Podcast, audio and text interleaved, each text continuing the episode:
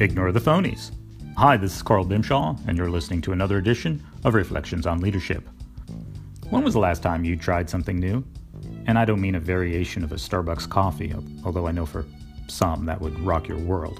I mean trying something new in your craft and not something you already think you're good or bad at. I mean, how could you know ahead of time anyway? It may or may not enhance your craft. You might consult a writing resource to definitively learn what a split infinitive is.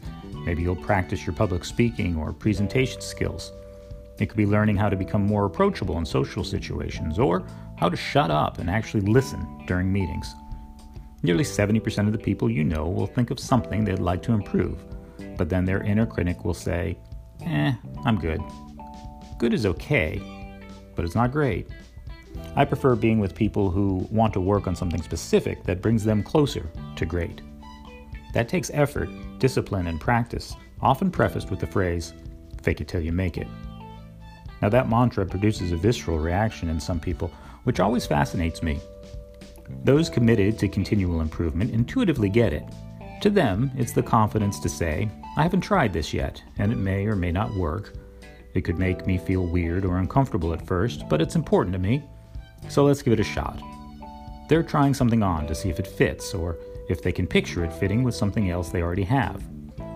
They may not have made it yet, but they plan to. They don't think of it as lying to themselves or being delusional. To the contrary, they're admitting they don't know. That's bona fide vulnerability. Interestingly, the people who abhor the phrase consider it a breeding ground for inauthenticity. It's not. It's telling your toughest critic, yourself, to cool it for a bit while you experiment. Have you ever given yourself permission to do that? It's awesome.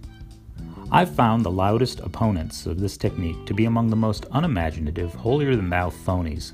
Ignore them. They won't ever change. They don't know how. Besides, they'll tell you, eh, they're good.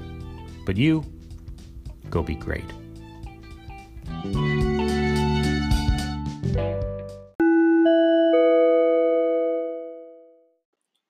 Hey, one way you can continue to support this show is with a small monthly donation to help sustain future episodes. Just click the link in the show notes. Thank you.